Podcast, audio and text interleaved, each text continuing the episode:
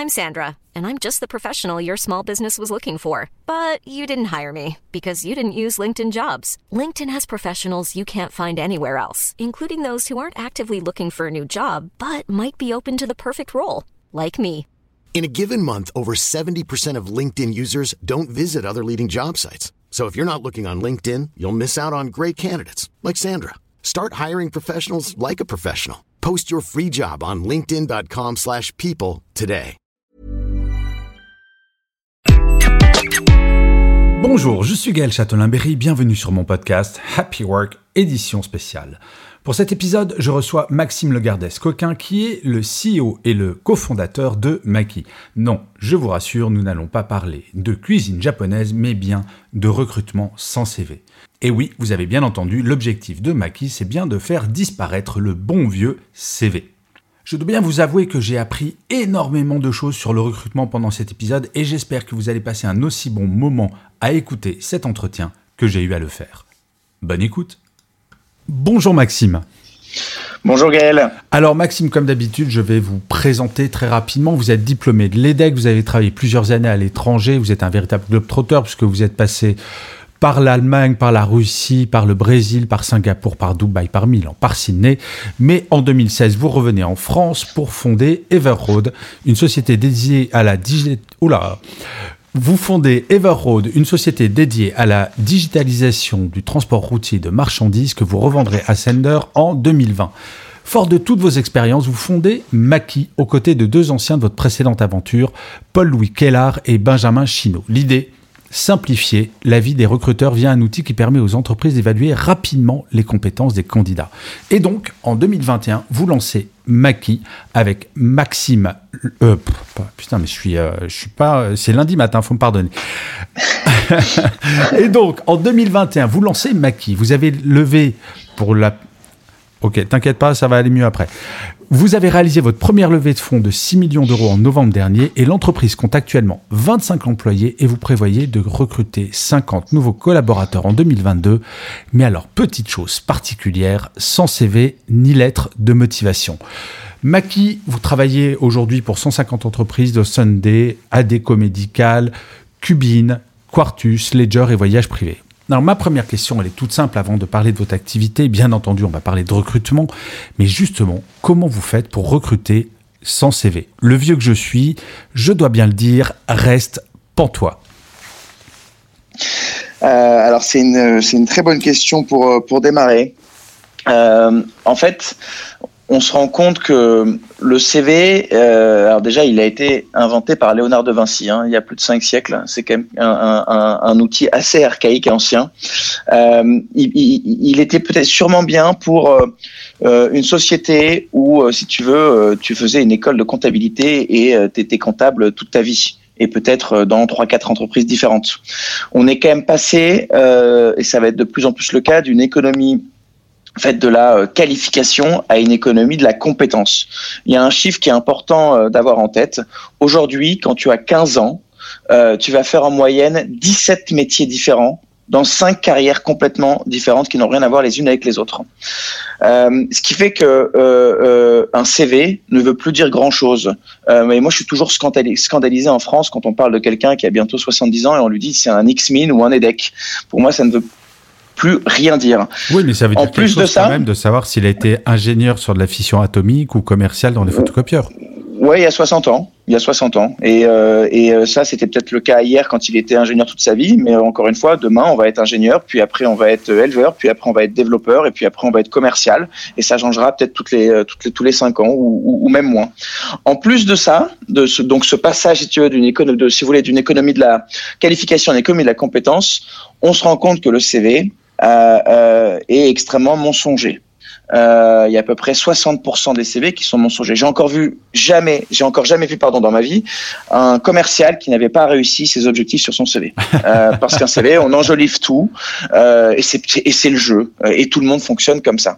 En plus d'être mensonger dans 60% des cas, il est extrêmement biaisé parce que en fait, euh, c'est la subjective humaine qui parle.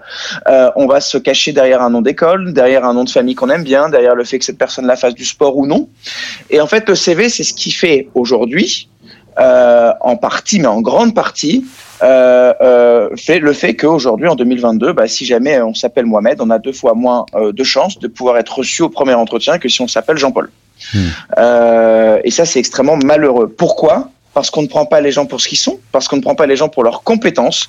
Et donc c'est pour ça, et c'est une des raisons pour laquelle on a créé Maki, parce qu'on pense que les gens valent mieux que leur nom euh, de famille ou que leur école, et qu'on est là pour avoir un monde qui est beaucoup plus euh, euh, égalitaire et beaucoup plus objectif, et qui donne la chance à chacun de pouvoir s'exprimer à travers ce qu'il est et ses compétences. Mais je me fais volontairement l'avocat du diable, hein, Maxime, mais il y a quand même une base de compétences techniques pour certains métiers qu'il faut valider avant de passer aux soft skills.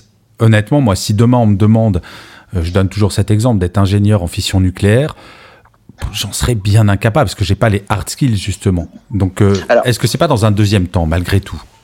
Alors, on va bien évidemment avoir des hard skills euh, dans certains métiers. Et là, vous mentionnez la fission nucléaire. J'imagine bien qu'on va être sur quelque chose d'extrêmement pointu.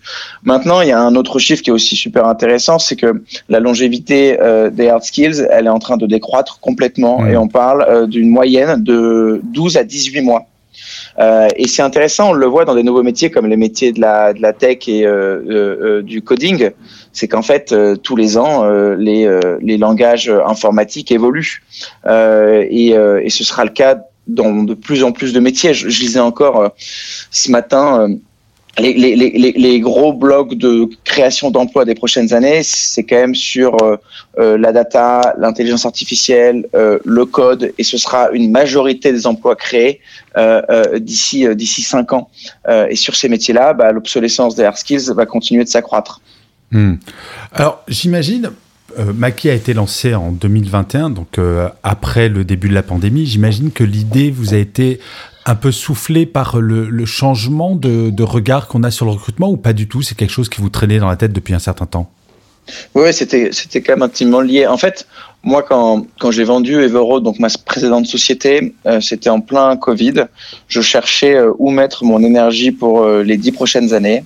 Je regardais différents secteurs de notre économie et moi, j'ai toujours beaucoup aimé l'entreprise parce que je considère que l'entreprise, elle est comme profondément vecteur de changement et peut-être même plus vite que le politique. C'est-à-dire que si jamais on arrive à changer les entreprises dans le bon sens de, de, l'histoire, on peut changer du coup les gens qui travaillent, euh, on peut changer les entreprises euh, d'à côté et on peut créer des mouvements en fait euh, de changements euh, euh, extrêmement extrêmement importants et, et rapides. Et, et, pendant le Covid, j'aimais beaucoup du coup de cette, réflexion de savoir d'où on travaille. Ça, ça, ça, avait un peu secoué pas mal d'entreprises et notamment pas mal de grands groupes. Et, et j'aime beaucoup me dire tiens, dans quelle entreprise tes filles j'ai deux petites filles, et deux petites filles vont travailler dans 20 ans. Mhm. Et je pense qu'elle sera radicalement différente de celle que j'ai connue euh, et que celle que mes parents ont connue, parce que je pense que l'entreprise qui a été créée euh, il y a deux siècles, post-révolution industrielle, euh, en soi, euh, euh, telle qu'on la connaît, avec un patron, un système de direction vachement vertical, avec du 5, 5 jours sur 7, 9h, 18h dans un bureau, avec des longues réunions, avec une santé mentale qui est assez peu importante, avec un partage de la valeur qui est quasiment inexistant. Tout ça, c'est quand même en train d'être revu et on le voit aujourd'hui, les entreprises un peu plus innovantes quand même cassent ces codes-là. Et je trouvais vachement intéressant de me dire, bah tiens, j'ai de faire quelque chose là-dedans.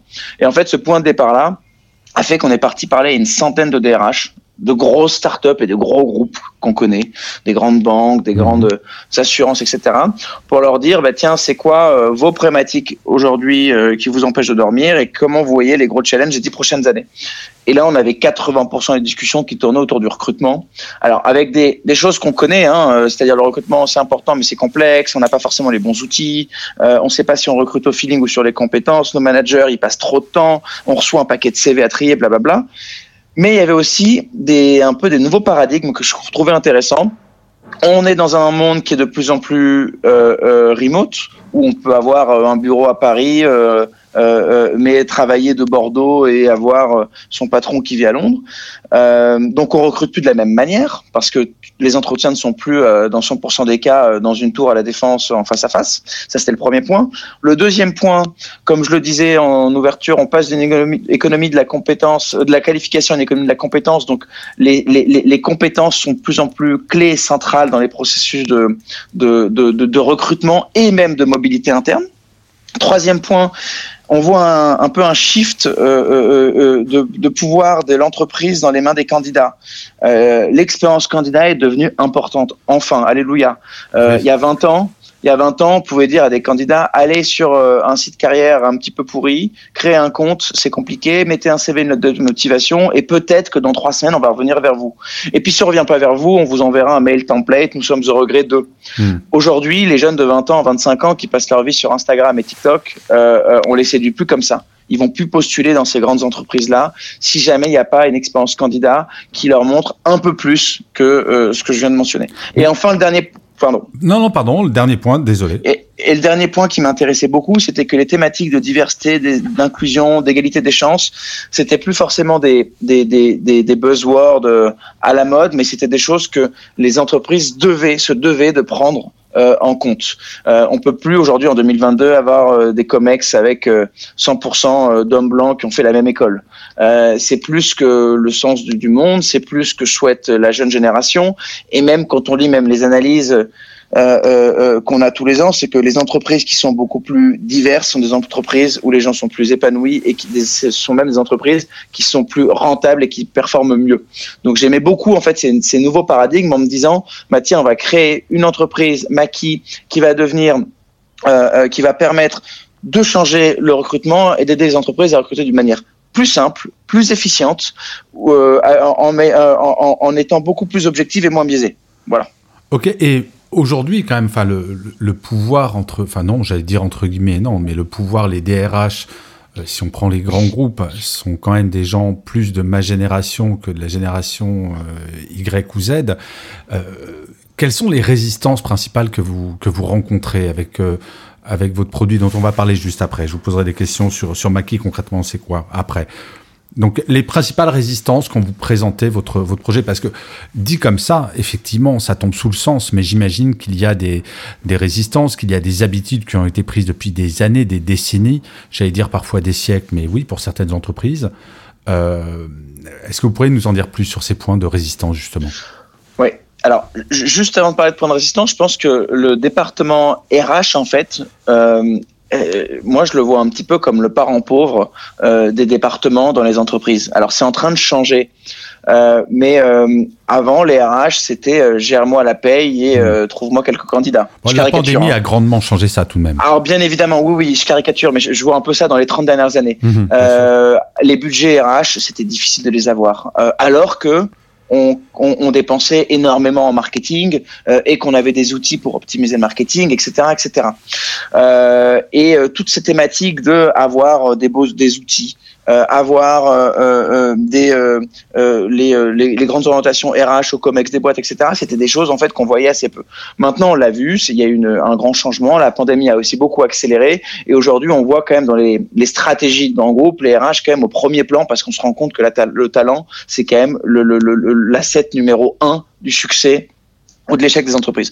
Maintenant, nous, Maki, en fait, on vient avec un outil euh, déjà qui s'intègre à tout ce qu'on appelle les ATS, les Applicant Tracking System. Mhm. Donc en fait, on n'est pas un nouvel outil, on a un outil qui vient s'intégrer à tous les outils existants. Donc on est intégré à Workday, à SAP, à Greenhouse, à Lever, à Welcome the Jungle, à tous tous les outils qui sont déjà utilisés par euh, par les entreprises. Ce qui fait qu'on vient casser un peu euh, cette idée de euh, on intègre un nouvel outil euh, et, on, peut démarrer, si vous voulez, avec des très grands groupes d'une manière extrêmement simple. Ça, c'est le premier point.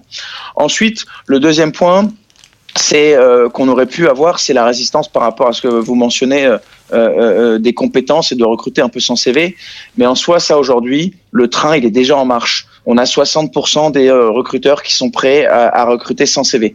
Et quand on parle aujourd'hui à un recruteur, on lui dit on va t'aider à mieux identifier les compétences de tes commerciaux parce qu'on va permettre de voir qui sait parler anglais, qui sait avoir de l'empathie et qui sait, je sais pas moi, être analytique.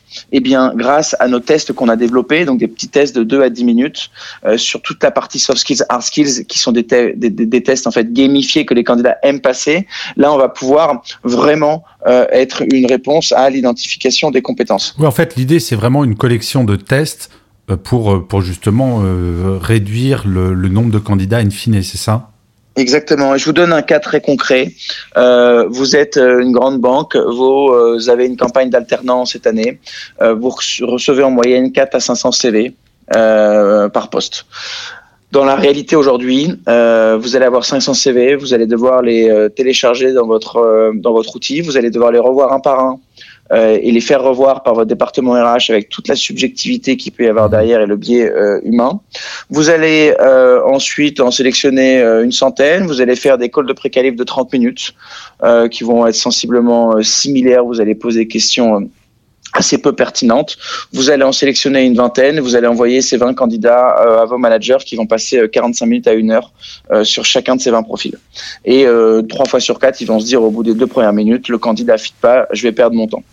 grâce à Maki, vous allez pouvoir vous dire, bah, pour ce poste d'alternant, je veux euh, un test d'anglais, comme je l'ai mentionné, un test euh, euh, d'analytique et puis un test de mise en situation vidéo pour savoir si le candidat va savoir, savoir pitcher l'entreprise d'une manière sympa. Mhm. tout ça, ça va prendre 10-15 minutes à chacun des candidats. Vous, vous êtes recruteur, vous allez retourner au bureau un lundi matin, vous allez voir les 500 candidats qui ont postulé la semaine dernière.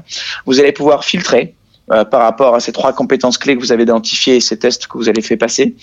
Vous allez alors filtrer d'une manière objective, même anonymisée pour euh, pas voir le nom et le prénom des candidats, c'est une fonctionnalité qu'on permet. Mhm. Vous allez prendre les, euh, le top 15.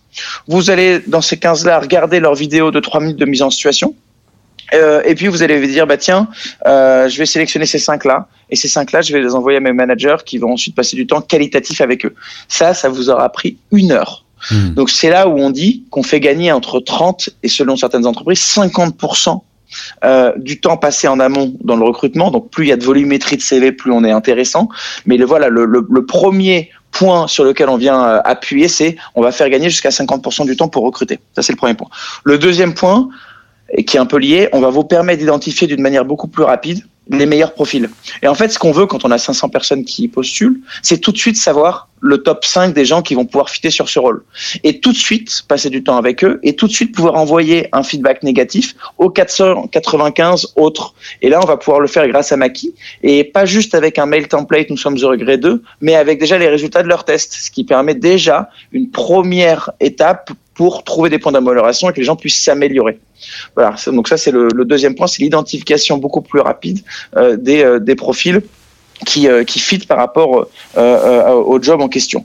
Et le troisième point, ben en fait, c'est de plaire plus aux candidats. Là, grâce à Maki, on oublie l'étape. Je vais sur un site carrière, j'envoie un CV, on me recontacte dans deux semaines. Mais là, vous allez cliquer sur, par exemple, je dis n'importe quoi, euh, euh, cette offre de job alternant McDo, et vous allez vous allez arriver sur une page mcdonald.maki.com avec euh, des éléments brandés de la marque McDonald's, peut-être une vidéo du restaurant de Besançon où vous postulez avec la directrice ou le directeur du, du McDo qui vous dit bienvenue chère candidate dans ce process. On est super heureux de vous accueillir et de vous que vous permettre de mettre un premier pied euh, dans notre restaurant. Euh, voici une petite vidéo euh, de deux trois membres de l'équipe qui vont vous dire comment ça se passe. bonne chance pour ce matin. On a hâte de vous rencontrer. Donc on va vraiment créer une expérience immersive pour le candidat. Et les feedbacks qu'on a aujourd'hui, c'est que 95% des candidats préfèrent une expérience maquille à une expérience lambda de recrutement. Et hum, j'imagine que vous avez bien entendu entendu parler du, mouvement de la grande démission aux États-Unis. Est-ce que vous, le, commencez à en entendre parler en France? Et est-ce que euh, alors je connais un peu votre réponse, mais parce vous en avez déjà un peu parlé. Est-ce que finalement les RH et le recrutement ne devient pas la problématique stratégique des années à venir? Alors ça c'est sûr que c'est que le talent, les RH. Euh, alors déjà je trouve que les, le, mot RH fait un peu old school. Moi j'aime beaucoup le, en, anglais, mais nous on appelle ça un peu le département people, parce qu'il englobe beaucoup plus que les fonctionnalités RH qu'on connaît. Ah, c'est marrant parce que c'est vraiment une question de génération, parce que pour moi, people, c'est je vois voici, gala, vous voyez. Bah, bah. non mais j'ai l'impression que le mot ressources humaines est très connoté dans les grands groupes et dans l'imaginaire collectif.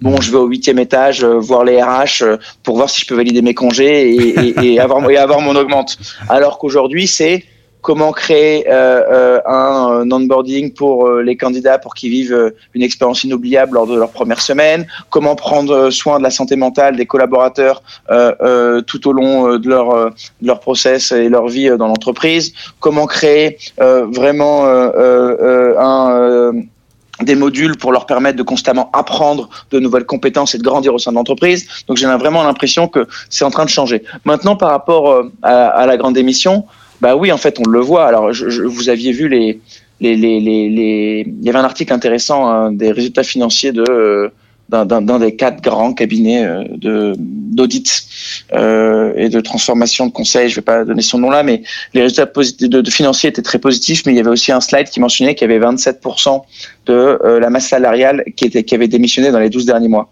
27% d'un des quatre plus grands cabinets de, de, de conseil audit. C'est monstrueux comme chiffre. Et euh, donc oui, on le voit, et je trouve que moi que c'est une très bonne chose parce que alors j'avais animé un, animé un webinaire il y a deux mois là-dessus. Aujourd'hui, pour les 18-25 ans, le salaire n'est plus que le quatrième driver pour accepter accepter un job. Quels sont les premiers?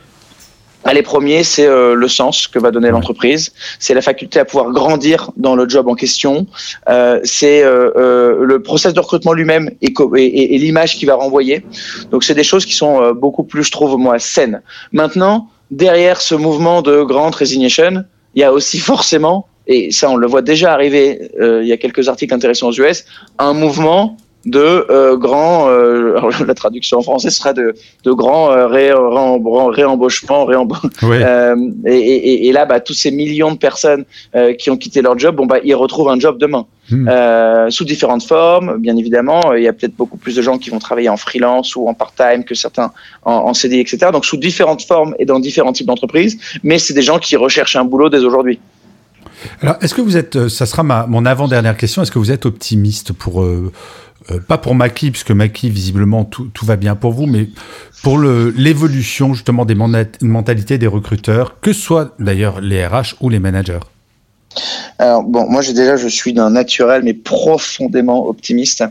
Et euh, je suis extrêmement impressionné par, euh, entre guillemets, la nouvelle génération euh, je, je, passe mon temps à, à rencontrer des gens qui, qui, ont 20, 25 ans, euh, qui rentrent sur le marché de l'emploi et quand je parle avec eux, je vois déjà leur niveau de maturité euh, sur ce qu'ils recherchent euh, dans leur vie professionnelle et leur équilibre vie professionnelle, vie, vie, vie perso. Je me dis qu'en fait, c'est eux qui vont donner le là et qui vont dicter. Hmm. Euh, Aujourd'hui, les DRH de grands groupes, ils ont qu'une chose à faire, c'est écouter et prendre le train en marche, de se dire que le monde est en train de changer assez rapidement.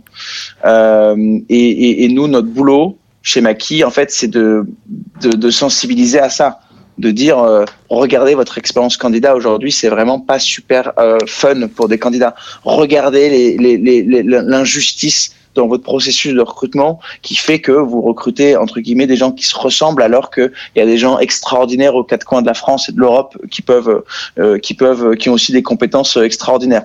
Donc oui, je suis super optimiste euh, parce que je vois que les choses sont déjà en train de changer et je passe mon temps et mes journées à parler des DRH de petits, moyens, grands groupes et euh, 8 fois sur 10, c'est des gens euh, euh, qui ont déjà le changement en eux et qui mettent en place des, des, des super choses au quotidien quoi. Et ce que je dis d'ailleurs assez souvent, donc j'ai menti, ça sera l'avant-avant-dernière question. Euh, L'expérience collaborateur, finalement, elle commence dès le recrutement. Et moi, je fais partie d'une génération où euh, vous parliez de la lettre type de refus. Dans ma génération, on n'avait même pas ça. Et ça existe encore dans certaines entreprises qui reçoivent des milliers de candidatures et qui ne prennent même pas la peine de répondre. Et ça laisse une trace, mine de rien. Oui. Bah, c'est intéressant. Alors, il y a deux semaines, on a animé un webinaire euh, sur l'expérience candidats. Euh, et en fait, dans 75% des cas, euh, euh, une, un mauvais process de recrutement, euh, les candidats en fait en parlent déjà euh, à leur entourage. et, et, et, et en plus d'en parler à leur entourage, deviennent beaucoup moins ambassadeurs de la marque en question donc peuvent aussi décrocher en tant que, que client tout simplement de la marque. Euh, donc on se rend compte que les premiers clics, les premières interactions, euh, les premiers mots, euh, les premières sensations qu'on va avoir dans un début de process de recrutement, ça va dicter le choix euh, du candidat d'accepter de, ou pas l'offre. Ça va laisser une trace euh, qui va laisser des traces dans les discussions qu'on va avoir euh, avec ses copains le samedi quand on va parler de son processus de recrutement. Et ça va pouvoir même dicter des choix de consommation. Extrêmement intéressant. Merci beaucoup Maxime. Et bah, je vais finir avec ma question traditionnelle euh, que je pose à tous mes invités. Est-ce que vous auriez par hasard une citation ou un mantra préféré qui vous guide ou alors qui vous vient à l'esprit là, maintenant, à l'instant? Euh, je, suis tout le temps... Euh, tout le temps nul pour ce genre de phrase. non, c'est vrai. Il y a, y, a, y a, une phrase, euh, alors j'aime beaucoup, vous allez sûrement rigoler. Euh, c'est un, vous avez peut-être vu le, le reportage sur Amazon Prime de d'Orelsan, euh, le chanteur. Euh, moi, un reportage qui m'a que j'ai pris beaucoup de plaisir à regarder. Il y a une, il y a une phrase qui est des mots extrêmement simples qu'il emploie, qui dit réussir sans faire le bien, c'est perdre. et je trouve qu'aujourd'hui, en tout cas moi, je vis un peu ma petite vie de euh, jeune et modeste créateur d'entreprise en me disant que tout ce qu'on doit faire aujourd'hui, ça doit être orienté vers euh, le bien commun, le bien collectif, que ce soit au niveau de la société ou des problématiques environnementales. Euh, et, euh, et, je trouve que c'est quelque chose qui guide beaucoup plus la jeune génération que la génération euh, de nos parents. Et c'est ça qui me rend profondément optimiste, c'est de se dire, peu importe ce que je vais faire comme activité, euh, il faut absolument que ça aille dans un sens où il y ait plus de justice sociale, il y ait plus euh, d'égalité, euh, dont là on en a parlé, d'égalité des chances au, travail et je trouve que c'est euh, un, un, mantra qui est euh, assez bête parce que c'est des mots simples, mais qui permet de se dire que quand on se lève le matin, c'est pour essayer de se coucher avec euh, des choses qui sont un peu, un peu plus, un peu plus, plus, plus positives pour, pour essayer de transformer de la meilleure façon notre société, quoi. Complètement. Alors, je me permets quand même de rebondir sur la génération des parents dont vous parliez, puisque j'en fais partie. Je rappelle souvent euh, c'est un petit commentaire que je me permettrai, on va arrêter cette interview. Euh, il, faut, il ne faut surtout pas oublier que c'est cette génération de parents donc, qui effectivement ont subi un format d'entreprise où il y avait moins de sens, où c'était plutôt l'argent qui était le guide. Donc ça, c'était la génération des parents de vos parents. Mais n'oubliez jamais les générations Y et Z, que les valeurs que vous portez vous ont quand même été un petit peu, je dis bien un petit peu, données par cette génération. Donc effectivement, on a été dans un monde un peu chiant, mais malgré tout, je crois que c'est la génération d'avant qui, avait, qui a pris conscience qu'il fallait que ça change. Et je dis souvent, voire je dis toujours, mes enfants sont mon plus bel outil politique. Et quand je les vois arriver sur le marché, j'entends et je vois exactement tout ce que vous décrivez sur cette génération parce que bah, c'est un acte politique et qu'ils veulent donner du sens. Et j'aime beaucoup ce que vous dites sur euh, faire du bien dans tout ce qu'on fait. Je trouve que c'est euh, une belle motivation. En tout cas, Maxime, merci beaucoup pour euh, ce moment que vous nous avez accordé. C'était extrêmement intéressant et il ne me reste plus qu'à vous souhaiter une bonne continuation et plein, plein, plein de succès dans tout ce que vous entreprenez. Bonne journée, Maxime. Merci à vous. Merci Gaël. Bonne journée. Au revoir.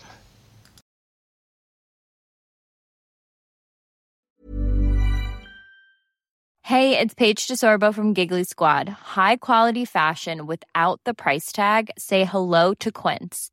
I'm snagging high-end essentials like cozy cashmere sweaters, sleek leather jackets, fine jewelry, and so much more. With Quince being 50 to 80% less than similar brands. And they partner with factories that prioritize safe, ethical, and responsible manufacturing. I love that. Luxury quality within reach. Go to quince.com slash style to get free shipping and 365 day returns on your next order. Quince.com slash style.